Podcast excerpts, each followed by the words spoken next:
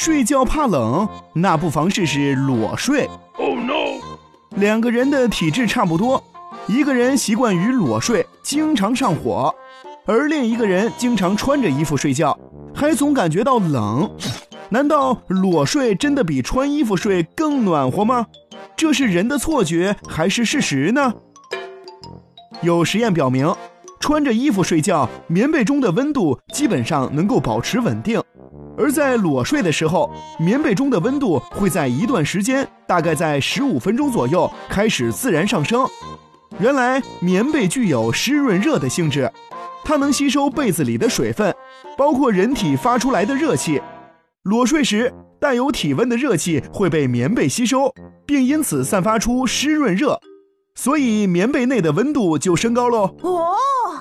而穿着衣服睡觉的时候，人体的热气会被衣服吸收，而衣服通常不能散发湿润热，因此棉被内就会变得冷冰冰的。此外，衣服对肌肉的压迫和摩擦还可能会影响人体的血液循环，造成体表热量减少。即使盖上较厚的棉被，也会感觉到冷。由此可见，裸睡比穿衣服睡觉的时候要暖和一些。